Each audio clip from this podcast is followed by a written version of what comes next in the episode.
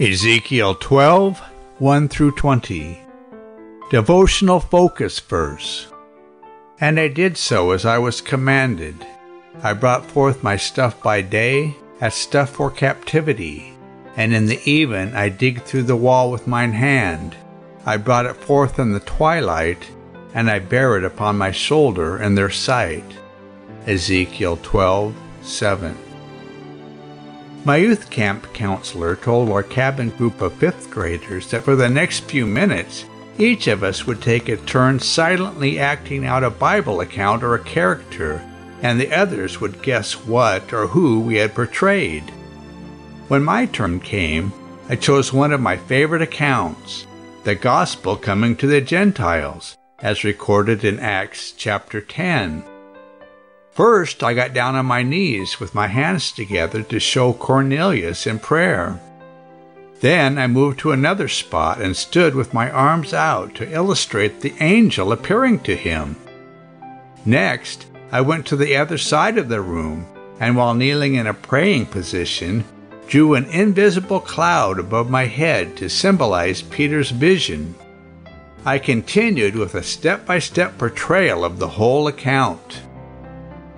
Though I'm not a particularly dramatic person, and my shyness made me nervous about performing in front of people, I thought I had done fairly well. Yet, every one of my peers responded in exactly the same way a blank stare of utter bewilderment. No one even attempted to guess, and when I told them the answer, they didn't seem to have even a vague recollection of that account.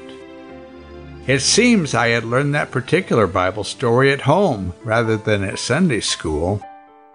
Of course, it probably wasn't the best account to dramatize, since the number of characters involved would make it tricky for any one person to act out.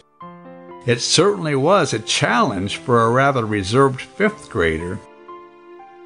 The first visual illustration Ezekiel acted out in this chapter was much more conducive to a single actor. God instructed him to hastily pack during the day as if he were going into exile, and then dig a hole in the wall of his house and escape through it once it was dark.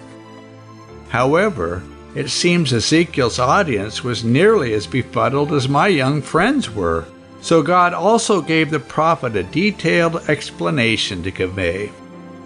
Later in the text, Ezekiel was given a further dramatization an explanation to communicate. He was to shake and tremble as he ate, to show the terrible fear the people would experience during the upcoming siege of Jerusalem. Why would God instruct Ezekiel to deliver his messages in such a visual manner? A portion of verse 3 in our text indicates the answer.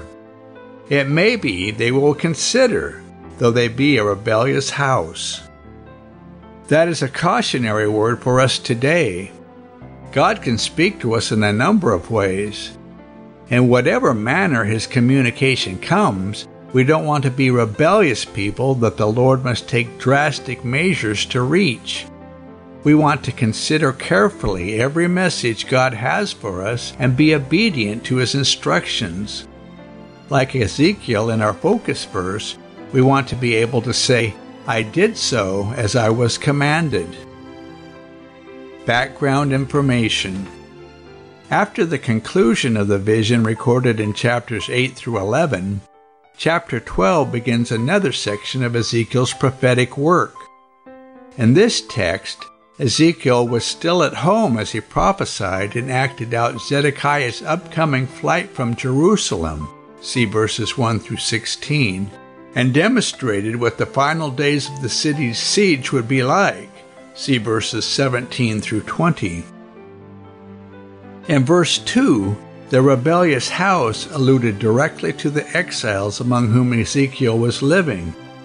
His dramatizations and messages had made no impression upon them.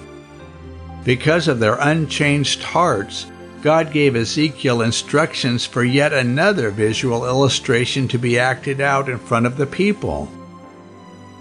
Stuff for removing in verse 3 referred to what a person would take into exile when hastily preparing without prior notice. and items that could be easily carried when traveling rapidly. The items were to be packed during the day in the presence of the elders. Verses 4 through 12 reveal how King Zedekiah would flee Jerusalem. Ezekiel was to start his dramatization at evening by creating a hole in what likely was an exterior wall of his home's courtyard. He was to leave his home through that hole under cover of darkness. When the elders questioned the meaning of his actions, the prophecy was explained. See verses 8 through 16.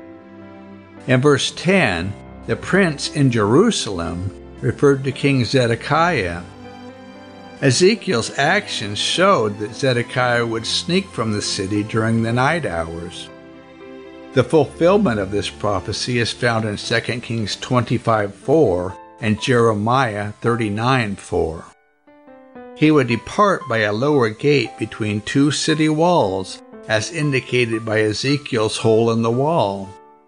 The covered face indicated Zedekiah's disguise as he tried to escape. Ezekiel's inability to see the ground represented Zedekiah's never again seeing the land of Israel, because upon his capture by Nebuchadnezzar, his eyes would be put out. Zedekiah's helpers and advisers who tried to escape with him would be scattered. The word scatter in the phrase, I shall scatter of them among the nations, in verse 15 is translated elsewhere as winnow. Except when literally referring to grain, the word generally alludes to God's extreme judgment the few who remained in the land would be spared so that they would testify confirming the fulfillment of God's prophecy. In verses 17 through 20, Ezekiel's eating and drinking with quaking, trembling, and carefulness foreshadowed the famine, scarcity of water, and deep fear that would exist in the city during the siege. Conclusion we want to pay careful attention to the biblical lessons we are given and then be willing and obedient to follow them.